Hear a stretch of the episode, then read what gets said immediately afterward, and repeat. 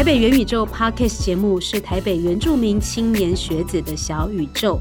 我们在这里畅谈台北生活的大小事，在台北生活的欢乐与孤独，在台北生活的骄傲与心酸。欢迎来到台北元宇宙，遇见、听见我们的台北梦想。邀请在台北求学、成长、勇于自我实现的原民青年，畅谈台北经验。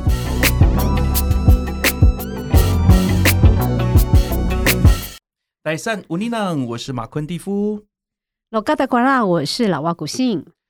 最近几年呢，在自媒体上表现亮眼的原住民青年越来越多，不但很有知名度，也让许多人看到不同于主流社会或以往的表演风格，光鲜亮丽，而且可以自由发挥创意的工作，真的很多让年轻人都心神向往。真的，因为现在你去问国中生跟高中生啊，你问他们说：“哎，你未来梦想的职业是什么？”这个 YouTuber 大概都名列前茅。对，而且我这几年哦，在看 YouTuber 的这些在他们在网络上面的一些表现，我觉得很惊讶。因为其实像我是传统的电视人的这个呃思维跟我们的叙事的手法，都是以前电视台的那个框架。那我看到 YouTube 的一些表现，我真的非常非常的惊艳，真的是让我大开眼界。而且今天这一位他非常的特别，真的，我只能说，呃，经营自媒体，它实其实事实上是有许多挑战，是。而我们很多小朋友都开始自己经营自己的自媒体，所以自媒体该怎么经营呢？只需要开个账号，然后去讲话搞笑或唱个歌就可以了吗？嗯，还是说你要怎么样去增加你的粉丝的粘着度？今天这一集台北元宇宙的来宾，我们特别邀请到知名的网红乔瑟夫。哟，乔瑟夫，我的倒霉大白马不啦，我是乔瑟夫，我的注意名称叫做龟。大家好，大家好。呃，龟你好，你好。因为先问一下，龟这个应该是我们台湾组的头目的名字。对，这个介绍一下你自己的名字。对。台湾就应该会哦哦哦哦，马上起立，然后马上起立，对对对，算是还蛮大的贵族的名称。对。嗯嗯，所以呃，我们稍后会再呃去挖深一点关于你的文化的根源。不过呢，我们呃看了，其实我自己是很喜欢看你的创作。嗯，如呃，我想很多的年轻的，其实我们很多年轻的听众，年轻的听众一定听过乔瑟夫。可是，像我今天才知知道哈，因为乔乔瑟夫叫 Joseph，不是 Joseph。对，嗯，维虾米就是一个小巧思啊，就是我就不是那么能量饱满的人，就是会希望大家都可以比较 chill 一点，就放松一点，不用那么那么的勉强自己。因为我刚开始做的东西都是蛮耍废的，就是会鼓励大家可以去偷懒啊，其实不用那么努力，或是就是大家可以放轻松一点，好好的过生活，用。你自己的步调，用自己的节奏去过生活。对，我真的很喜欢。Joseph 的一些内容，Joseph 还是 Joseph？Joseph，Chill，Chill，Chill 就是放轻松的意思，很 Chill，Chill，那些年轻人都听得懂。Chill，我知道，我女儿常常会说你很 Chill，哎，哦，原来是这样，你可以 Chill 不一样，不一样，不一样。那个那个秋是台语啊，哦，那秋是你很嚣张哦，所以是秋舍夫的话就是很嚣张的。你看，马上有世代的差异。老花姐怎么？我突然觉得好像在跟老花 阿姨，老花阿姨，老花姨呢？其实，在 Joseph 他呃，对不对？Joseph 他有提到，就是他的风格，就是一开始是比较希望大家就是 relax、lay back、放松。但事实上，他的题里面的题材跟内容是蛮多元的。他喜欢的一些表演形态有短剧、脱口秀，还有我们现在在看到 YouTube 上面的评呃，不呃，我们叫做视频嘛，影片。想问问 Joseph，有戏剧，哎，他有戏剧，对，有演戏哦。事实上。可是我我在看 Joseph 的一些呃短片的时候，我觉得他就是在演戏，没错。虽然他的是一些什么搞笑的梗，但是事实上就是有演有演技在里面。你是每次推一部片之之前，你会花多少的时间去设计这些剧本啊，或是排演？哎，我觉得不一定，因为刚开始在创作这个频道的时候，因为你要符合这个时代的速度，跟跟这个频道的他所希望的。创作量跟粘着度的时候，你一个礼拜，我那时候刚开始一个礼拜，呃，因为我本来是在做舞台剧啊，可是你在做频道的时候，一个礼拜要出两支短片，嗯，所以不管怎样，你你就不管你多累，你就是要出两个影片出来，你要拍要剪，然后你要去写脚本，反正就两只，嗯，那就是两只，一个礼拜就两个脚本。但是有些脚本当然是会花比较多时间，那有就有些不一定，有些呃，如果你有灵感的话，你当然是一小时内或者十分钟就可以写完了。这么厉害？就是蛮呃蛮多是要靠灵感，可是，但是如果你要变专业的话，就会代表说，不管你有没有灵感，你就要生本出来，就是没有的去去去妥协的啦，对啊。所以你不管怎么样，你就是会让自己逼自己一定要一个礼拜生出两个脚本。对，刚起步的时候，但现在就是目标不太一样的时候，或是那个过程不太一样的时候，就会希望自己是放松一点，然后。慢慢累积东西，再给一个比较大的创作这样子。嗯，那你在写脚本的时候，你旁边会有人就给你一些灵感吗？还是说你就自己的想象？我会去看一些时事，还是怎么样？嗯，时事是最容易的啦。但是现在我不太喜欢做时事，然后我觉得就是你在生活中你会观察到很多不同的东西，然后我会觉得非常有趣，然后呃非常有趣，然后就会把它给记下来。嗯，然后如果我真的想不到什么东西的时候，我就会开始。找人聊天，嗯，就是哎，你觉得怎样？哎，你觉得怎样？就是，哎，我发现你真的是，其实我们不要小看那个，就是一般在做内容创作，特别是做这种呃有趣内容的人。我发现像那个 Chris Rock，我自己很喜欢的美国脱口秀艺人，他也是这样。他就是其实他的生活大部分除了上台演出，在下台他就是在。去猜，然后写一些脚本，其实很认真在做这种事情。嗯，而且我觉得它的内容真的不是，就是好像就是在搞笑，因为中间有很多的社会观察跟一些社会的批判在这里面。嗯，不是纯无厘头的，我觉得他的很多是我刚说的很荒谬，所以是，所以我就觉得很好奇，是说，因为他才三十二岁，耶，真的很年轻。对，就是说可以有一些，三十二岁 可以写出一些比较很深层的一些。反省，然后但是透过这种很黑色幽默的方式，我觉得很不容易。嗯，对对，而且你黑色还是一语双关。我没有那个意思哦，我没有 那个意思哦。有吗？我们蛮容易的。对对对，我的意思说那个那个那个他的那个呃搞就是那种那个叫内容的这个搞搞笑的说法，是属于那种很另类的幽默啦。对，嗯。那我我另外就是说我比较好奇，因为其实哈很多人羡慕 YouTuber 是因为。他在网络上面的一些订阅量，然后呢，他的一些知名度哈，然后他就是呃，可以因为透过有订阅量，然后可以拉到很多的广告。那其实现在大部分的网红，你们的这种呃那个叫做商业模式也大概是这样，就有些置入或是什么。可是你你真的我觉得很不容易的是说，你现在要看他的频道，有些内容是要付费的耶，而且对，就我觉得这个很很真的是很。这是一个蛮有挑战，而且但是他们公司很大胆，嗯。嗯，应该说这付费平台是呃，其实我在加入这公司三年前就有这样的打算，就是我跟公司就都有这个共识，因为嗯，其实 YouTube 是我们都有认知到 YouTube 是一个时下产物的怪物，嗯，它是不健康的东西，嗯，它其实非常不健康，它是衔接，因为你电视产业你没落之后，突然中间不知道接什么的时候，中间出现一个。YouTube，它是一个嗯。不小心产生，或是在那个时代下那个断层里面突然串起来的东西，其实之后还是会回到像是 OTT 平台，像最近 Netflix 它开始又起来的，嗯，就是本来是没有人去看 Netflix，可是我们在三年前其实就知道说那个才是未来的主要方式，嗯，那我们也是蛮有勇气去打开这个。要养成大家的习惯，就是 pay per view，就是其实没有就没有东西是免费的。嗯，对，所以就蛮可惜的是，我们在前在 YouTube 实习的时候，我们养了一群所谓的免费仔，对，但是我们自己养出来的东西要自己去再去，嗯，怎么讲，就是要让他们有认有认识到，其实有些东西是要花钱看的，就是要回到一个比较健康的管道。对。因为其实好的内容本来应该要付费，这件事情是常态，也是正常的。但是因为台湾过去很多年的时间，我们都是免费，所以以至于我们认为免费才是正常，要付费才会才是不正常。但其实这个是不对的。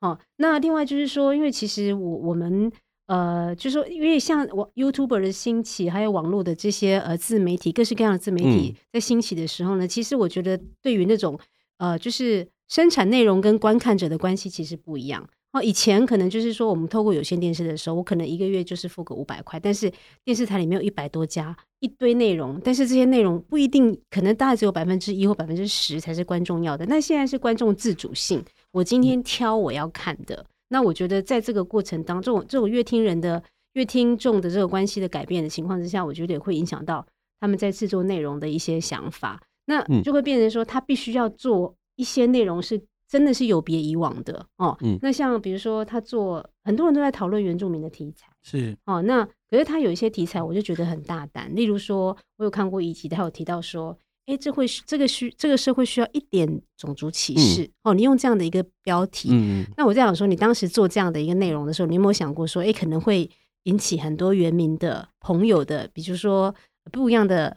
看法，还是说你想要透过这个？当然，话那个内容，我还是希望我不要破梗，我希望大家都去看。那你当时用这样的一个呃，就是呃标题的时候，你你有想你的想法是什么？嗯，呃，因为他那个表演形式比较可以容许这种比较争议的做法，然后当然是会希望大家去去引起大家的讨论啊。就是你光听我讲没有用，我希望大家听完可以去思考看是不是真的是这样子。就是其实。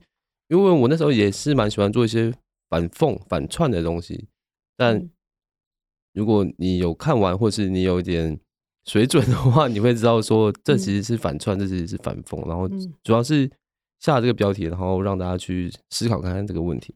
嗯，我其实我其实有在看一些 Netflix 上面外国的这种脱口秀，或是单口相，不要不叫叫单口相声。你自己的一个内容上面，你有自己。的一个 model 吗，就是你很喜欢看的呃这样的艺人吗？哎，有很多哎，可是没有一个是特别哦。如果真要讲话，就是那个 Dave Chappelle 吧？对啊，哇，真的跟我一模一样 哦。这因为因为他的内容的确是很很辛辣，但是他又带着很很我觉得很浓厚的人人情的关怀。而且我觉得他比较特别是他在。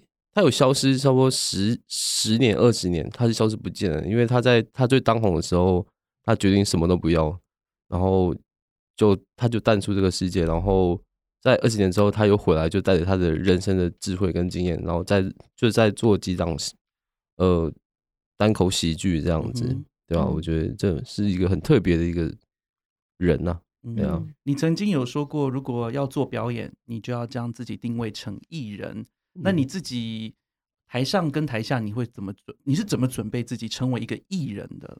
就艺人的话，应该说你要觉得自己是专业的，对，就是你专业跟素人是有很大的差别。但你如果觉得自己是素人，自己是玩票性质的话，那你就不用做，那你就当兴趣就好，你就不要奢望这个东西可以喂饱你，或者是你可以拿这东西来吃饭，因为你都不尊重你自己的话，那观众为什么要看你？这是一件非常严苛的事情啊。对，嗯嗯，我觉得。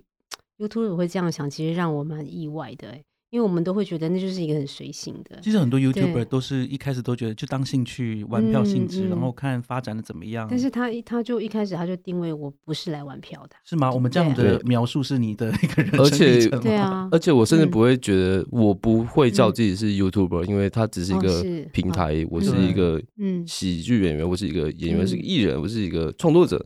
嗯但我只是在 YouTube 上面去放我的作品，因为它是有最大量的收获。是是。但对啊，因为我因为我之前有讲过一个东西，就是为什么 You 你把东西放在 YouTube 上叫 YouTuber，觉得蛮狭隘的。因为像有些音乐人会把音乐放在那个 Spotify，嗯，没有 Spotify 啊，嗯，你就是 musician，你就是音乐人啊。那为什么我放不同平台的时候，对，嗯，就是会限制自己的。发展或什么的，嗯，哎，那老外阿姨要改一下，我不能叫，我要叫 artist，对，要叫 artist，真的真的真的真的是是是，我觉得很谢谢你给我这样的一个那个啊，就是他这样纠正我，我觉得很棒。我没有，但就是有些人会觉得自己是 YouTube，我会觉得说，好，那那你就是 YouTube，你嗯嗯，你 just a YouTuber，这就是你看我们电视人。看看这个网络上面的很多的内容跟表演者的这个想象，真的很狭隘。可是我自己觉得这样的定位也反映出乔瑟夫他自己对自己的定位，对啊，他对自我的要求，他不只把自己限定为这个平台上的内容创作者，他本身就是个表演者，不管在哪个平台，他他只想带给大家他所创作的东西。对，那另外一个部分，因为刚延续刚刚那个，你刚才老阿姨，我讲我年龄歧视，我没有年龄歧视哦，大家不好意思哦。就是说，我我差不多也快领老人年金了，可以吗？啊，没有没有看不出来呢。啊，我要再等你们讲这句话。我知道不出来耶，有时候连老袜姐我都说不出口，因为真的看起来好年轻哦。老袜妹妹，我我该我该说什么哈？你们接续。其实呃，刚刚延续原名的议题这个部分，那谈到原住民的笑话的时候，有没有人会质疑你，或者是有其他的原住民会质疑你或批评你关于？加深原住民刻板印象，因为有些原住民很敏感，你知道吗？我必须讲玻璃心吗？会的，也不能这样说，因为就是很哈阔啊，就就是很哈阔，就是可能有时候时候，呃，我的段子还好，因为我段子会处理的比较小心。可是有就有些时候，像我印象很深刻的是，有一次我去一个好像呃也在 YouTube 上面，然后我去留言一首歌。然后那首歌是也是原也是原住民的青年，然后他们去创作的一首饶舌歌曲，然后就去下面去留言去表示支持。嗯，但是他们的封面是用莫纳鲁道的照片去二创。嗯，然后我去留言之后，然后我就收到信件说，你怎么可以去支持就是那样不尊重文化的东西？有那种哦，嗯，哇哦，嗯，但我自己的东西还好啦。对，那有次就是。有上另外一个节目，然后，呃，就是他那个节目，他那个节目的形式比较特别，就是我今天讲的笑话都是别人别人跟我讲，然后我要再转述出去，然后，然后就有很多很难以启齿的原名刻板印象笑话，然后我讲完之后，我还是被骂，就是想说 那个根本不是我讲，但是我还是要去承受那个责任。但是我自己有反省，就是，呃。的确，很多时候一般人看笑话只是为了看笑话，就是他们没有去思考说那个背后到底是什么意思，就是严肃性，他没有意识到那个严肃性。就是当我说，呃，当我拿加分题材来开玩笑的时候，但是你只取到我在开玩笑的地方，你没有，你没有取到我在反转，或者是我真的想讲的东西，就是可能我今天我是开加分制度的玩笑，然后。有人讲说什么一分耕耘一点三五收获，嗯，然后你们只听到那个一一点三五，然后我不管去哪里，大家都会说，哎，就是可能我去打个篮球比赛，然后他们就会说，哦，那个乔瑟夫的分数应该要乘以一点三五吧，就是就是任何时候，嗯，就刚开始会觉得还好，可是后面会觉得说，的确是有在加深刻板印象，但是他们没有意识到说这是刻板印象，因为他们觉得他们他们可以跟我这样子互动。因为他们只是个观众，可是的确，我后来越来越不喜欢探讨这个题材，因为我觉得很累。嗯，所以在我这次转场时候，我是没有讲任何关于文化的笑话。嗯，对，其实蛮可惜的。我觉得，就目前我自己觉得现场观众还没有准备好了。嗯，对，嗯，就是那个 CP 值太低了。对。哦，他刚刚讲到那个单场，就是他最近有一个。生日的那个对单口喜剧生日派对，然后这个主题叫尴尬的，嗯，尴尬的，我觉得也是取谐音嘛。我觉得对啊，我觉得华语是最喜欢用谐音的一种语言，真的，就是因为我平常也在我处理文字，尴尬它有两个意涵嘛，一个就是尴尬啊，embarrassing，然后另外一个是就是 很干的干燥的干，God 就是神，G O D 干 God 就是尴尬，它它的意思是什么？其实这个它有很多层面的意思，嗯，对，因为像他这场是个派对，然后他进场是可以喝酒的，所以尴尬其实是一个很会喝的人的意思哦，尴的尬。哦，对，然后当然也有尴尬的意思，然后尴尬也有一个是，你只要不上不下的时候，嗯，你骑虎难下的时候，那个就是尴尬。是我那就就他其实是在叙述我从零到有中间那段。尴尬的时候，就是我不知道，就是好像有名又好像没有名，但是好像有名但又很穷，就是那种尴尬。然后还有一个是尴尬这个字的字源，就是你翻这点的话，他会跟你说，它不是 embarrassing，它是一个很不好的状况。awkward 哦，对不起，awkward。对，他他他不是我们现在说哦，我跟你就没话讲，很尴尬。他是属于他呃，他原本在中文是说一个人处于一个非常落魄的状态，他叫尴尬，很囧的那种感觉吗？我就是我我很落魄的时候，那个叫做尴尬，那才是尴尬的本意。所以这也是在叙述那那那段时间的过程，所以它其实有很多种不同的意思，只是都包含在这个专场里面。嗯嗯嗯，诶，你我在你的这个节目里面呢，就是说你有跟你的这个粉丝跟观众有在谈到有关于胖瘦的问题，可是我真的觉得你稍微胖一点比较好看呢。真的啊，因为我不是不是因为因为 阿姨，你怎么突然聊到这个话题？这个话题是什么？阿姨的，我跟阿姨阿姨很重视那个健康啊，对小孩的健康，这样比较有福气。我真的觉得他，你看他变瘦就觉得心疼，就不是？我觉得他瘦的时候真的太瘦了，就是就是看起来好像就会好像好像很落魄、很潦倒这样，但是现在肉肉的看比较。比较娃娃脸呐，阿姨岔开了话题。不是我，我上次回家，我妈说你怎么长得越来越像小时候啊？对呀，一样的观点。是啊，我我我阿姨的观点。我今天在第一次在棚内看到乔师傅，我在网络上看到他，真的跟本人不一样。我觉得本人好秀气哦。对啊，是不是？对，娟秀之五官很清秀。嗯。但是黑色版本嘛，对对，黑色周渝民。好，巧克力风味的。是，好，那个 回到表演内容。回到表演内容，你你很喜欢表演，在你的节目当中，你也跟粉丝说你喜欢演戏。然后刚刚也听到你说，哎，你有演戏的一些经验。那，嗯，你我们想要听听，就是你曾经去应征剧场演员呐，参与戏剧试镜等等，对表演情有独钟的一些过程，跟为什么你对。演戏特别有兴趣，嗯，哦，因为演戏它是一种能量的释放，就是我觉得平常可能太压抑吧，就是你演戏的时候，你可以做很多你平常根本不能做的事情，你可以生气，你可以哭，你可以，嗯，就是你可以，就是你可以当个大烂人，嗯，呃，因为你在演戏，但是，嗯，这算一种很能量的释放，然后这种释放会让我觉得很舒服，对，刚开始是这样子啦，嗯，我自己有。小舞台的经验，嗯，我觉得演戏有一个很很有趣的地方，因为我知道演员都要做一些功课，嗯，发掘潜台词啊。我觉得会不会你也是很喜欢那种，呃，去发掘人的可能性？因为有我们其实大部分的人都活在一种模板里面，我们的生活都是很规律的，大部分都是规律的。可是，在演戏里面，你可以跳出那个当下。我不知道，所以这跟你的平常个性一样吗？你其实私下是个很规律的人吗？你是这样讲吗？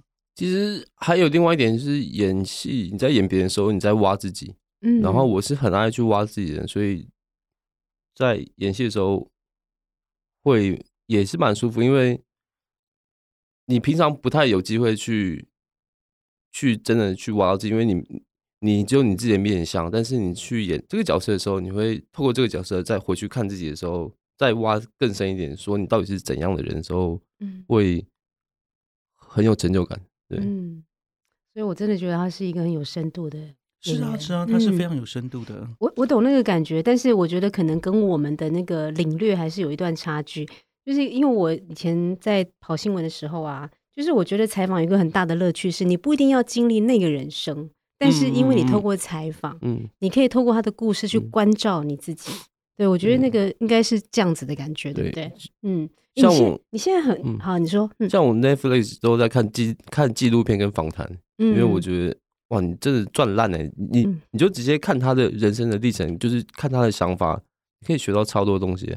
哇，我很惊讶，你都只看纪录片跟访谈，因为几乎跟我一模一样哎，就是怎么会这样？所以你们俩已经有缘分可以这个访问啊？对啊，应该是一半的灵魂伴侣了，是是是，那么快吗？我比较快手。你现在，你现在，你现在这个订阅数有到七十几万呢。你的那个，就是有一些作品啊，就是呃，观看次数最高有一百五十几万，一千万，一千万。哦，对不起，那我的数字可能没有精准。对，好，一千万。我们真的很不敬哎，有没有？人家是超级超级的网红，我们好像把它讲出几一百多万，人家是一千多万。对对，阿阿姨真的有的时候上网的时间还是有限制啊。对，那个网速有差。是说阿姨的网速有差。对，现在就是说部落或者是身边的人给你的回馈是什么哈？我很好奇。对呀，看你回馈嘛，嗯，大爆红，就看到你的作品啦，或者是说因为你走红之后，总是你知道人就是我台前台后嘛，嗯，那。大家给你的一些回馈，或是给你的一些什么，是比如说哦，你本人很怎么样哦？你你看上面你你上次在一集怎么样？怎么有没有给一些特殊的回馈，然后让你印象更比较深刻的？我 嗯，我我比较深刻的就是，呃，大家都会觉得我蛮高的，对，在在画面上是，对，就是我很常坐车，或是我很常去哪里，大家的第一印象就是。哦，原来你长这样，因为我跟荧幕上其实有点落差，对，然后是我在电视上有人说我很高，但是看到我本人会觉得，因为你们两个都比例很好，头很小。那我说，哎，哇，你原来不高哦，你只是一个，就是我，就是我只是去搭个计程车，然后那个那个司机说，哦，原来你不高哎，我想说，我没有没有跟人熟吧，怎么这样？可是他们已经很熟悉你了，我计程车司机也会看。那个网络不错，会哎，现在自行车司机边看边看网络的，对，等红绿灯边看，然后边看那个 Google 的导航。然后还有一件很有趣的事情，就是我上次回家，然后我，然后我爸跟我说，就是他们跟我奶奶说，就是我的影片有很多人在看，就是有，就是有一百万人在看。然后我奶奶就说。哪有那么大的地方有一百万人可以看？有有啊！对于网络的那个定义不太理解。真的 真的，就是他们可能想象是哪有个空间或场域可以容下一百多万人。有啊，你说花莲到台东的海边，还长长的呢。阿妈好可爱哦！我觉得我我我其实我想，应该走红之后，对自己的人际关系还是有一些影响吧。例如说，可能爸爸妈妈找你吃饭。可能你就跟他说哦，那你可能先跟我经纪人联络一下，应该不会吧？我先帮你 booking 一下。对对对，嗯嗯。然后主要是可能有一些朋友会不太敢约我，嗯，对，对他们会觉得我太忙，或者其实我还好，是，嗯，对啊，也还是有时间啊，对啊。那你现在就是说，因为做的就是就是很有成绩了哈，那网络上面的订阅量也有到一定的程度，所以你现在写脚本制作有一个 team 了吗？没有哎，还是自己哦？对啊，因为没有。这个就别人没有办法写我想做的东西啊，对啊。哎，我觉得你们俩可以合作写哦，因为我是 做那个说书播客啦。对啊，哎，可以讲吗？这个会被剪掉？没关系，不会，不会，不会，不会剪。对，嗯嗯，对，就喜欢深度的探索。我觉得我我很喜欢刚刚你提到，其实这也是很多我们现在，因为我们会我们预期会的青少年听这个节目，他们要知道说，其实做呃，我我不知道用网红这样子形容好不好，但是作为一个创作者。其实真的很多时候，你就是在创作，你要下功夫。然后刚刚听到乔瑟夫，因为乔师傅 乔师傅有在，我看到他上次跟那个百灵果主持人他们就是在呃访谈的时候，可能他会说，啊，他就是平常就是喝酒干嘛的？没有他的可能吧？你的生活好像慢慢的都很多都是跟创作围绕着创作，跟不断的持续拿最好的呃内容给大家这样子。嗯。哎，不过他有就是之前他你有提到说，你之前去试镜的时候，跟一群很多的原住民在一起的时候，你反而会觉得好像跟他们之间有一些汉格格格不入。其实一直都是啊，其实从小就是啊，对啊，就是我从小就被带去台北，然后我回家的时候，像是亲戚们说哦，那个那个台北的那个台北的，对啊，然后嗯，对啊，然后那个我外婆她都会说我是阿美迪嘎啊，因为就是长得。就是比较没有像，就比较没有跟当地原住民太像，就是他们会觉得像外国人，不像原住民，然后他会说你是阿美利加，阿美利加，我阿美利加回来的这样子。嗯嗯嗯。还是小时候喜欢听英文歌，要不然怎么叫美 美国人？没有，就是 奶奶们他们觉得长得比较不。比较不原住民的原住民就是阿美利加哦，就呃排湾族，但是又没有那么排湾族的样子。嗯，那除了这个呢，就是还有一些包括，比如说一群原住民在一起的时候，好像那个笑话，他们讲的笑话，你那个频率对不上。我要喝很多我才跟得上。哦，对 啊，因为像我上次去上那个布莱克学学对。对，我有看，对那那集话好少。我也是到后面我才有办法那个，嗯嗯，因为我也不想为了。别人去改变我自己的步调啊，就是也不是原住民就一定要这样，哎，对啊，其实也不用啊，是啊，是啊，真的很多哎，嗯，没有布莱克薛薛，就他们有一个节目叫啊，我跟跟那个观众介绍一下，就是有一个节目叫阿都主义，然后主持人是布莱克薛薛跟阿拉斯，嗯，那他们就是排湾族嘛，所以大家他们所呈现的排湾族，可能就是会常常是哎哎这样子，就一直不断的有这样的节奏。那呃，看喜欢的这个节目的人就很喜欢这样的节奏。那可是要跟大家讲，原住民讲笑话不是都那个样子。对啊，因为有些朋友他们会期待我也这样。我说我是布农族的，我不是台湾族。然后他们就是会跑过来说：“哎哎，我就说呃，够了，有点多了。”对，而且重点是你知道吗？讲个艾莎来听听啊。对呀，还有就是像我小孩明明是泰雅族，我们泰雅族本来就没有。我儿子现在有的时候三步说会那样，我会觉得你哪里学来的？嗯。看太多阿都主义是啊是啊，嗯，那就是在呃有一些表演或试镜的时候，如果导演跟你说你可不可以演的像原住民一点，你那时候会有什么样的回应吗？我就在演的更原住民，就他演刻板印象一点。对，嗯，真的发生过这样的事情有啊有啊，当然有啊，嗯，有。我跟你讲，我连录音都会，我去人家邀请我录音呢，他说，哎，嗯。你的腔调可以多一点吗？主播，你的 你可以用原住民的方式讲话吗？我心里想说，到底是不是原住民的方式？棚内看到我的白眼已经快翻到后脑勺去了，这还是会有啊。嗯，但是就是要符合那个角色，就是他们所设定那个形象，可能对啊，可能他需要你有一些腔调或者一些表情。对对对对对，嗯。那你会，其实我我蛮蛮好奇，你对于这样子的一种经验，你你当下是怎么自处？然后后来你再回去看。对于你身为原住民，再原住民一点，嗯，对，有什么样？你有你有什么实际的例子或者是经验可以再分享的吗？你是说演戏还是演戏？对对对，再原住民一点，有有这种经验过吗？有啊，就是斯卡罗那时候，对啊，斯卡罗。但是，哎，怎么直接讲出来？没关系，没有，因为不会剪掉，没有，因为他就是要演演那个时代的原住民，但是我。我就是我的确是有点太毒死了，所以嗯，对吧？但如果说今天是演个什么喜剧，然后你要我用原住民的方式去呈现的话，我会说 no。对，就是你，就是你可以找别人。其实我说真的啊，我看那种很古代的，就想要演古代原住民的戏啊，我都觉得有一个东西其实非常难演的，就是古我不要讲古代，然后可能一百年前的原住民，我觉得那个眼神哦，对啊，对啊，是不一样的。我那时候看那 很多他们的照片啊。那个眼神是演不出来的，我是觉得带着一种万物之灵的感觉，对他不是我们现代人会有的那种眼神，那真的不容易捕捉。我觉得那时候那是因为生活的情境跟场域跟现在真的都不一样，嗯，对，嗯，我们只能想象了哈那个样子。好啊，那我们我们刚刚访问到这个乔瑟夫，谈到了他喜欢表演的原因哈。那他尝试很多的角色，我觉得他从角色当中去呃关照自己的很多的个性，然后去探索自己。我觉得这个是很多身为艺人，或者是对于想要成为这个网络上面的创作者年轻人来讲，是一个呃不一样的启发。嗯，好，更多有关于乔瑟夫的这个内容，包括他的成长背景哈，包括他在台北的一些呃生活的经验跟都市的适应，以及他的父母亲对他的教育，我们下一集继续来谈。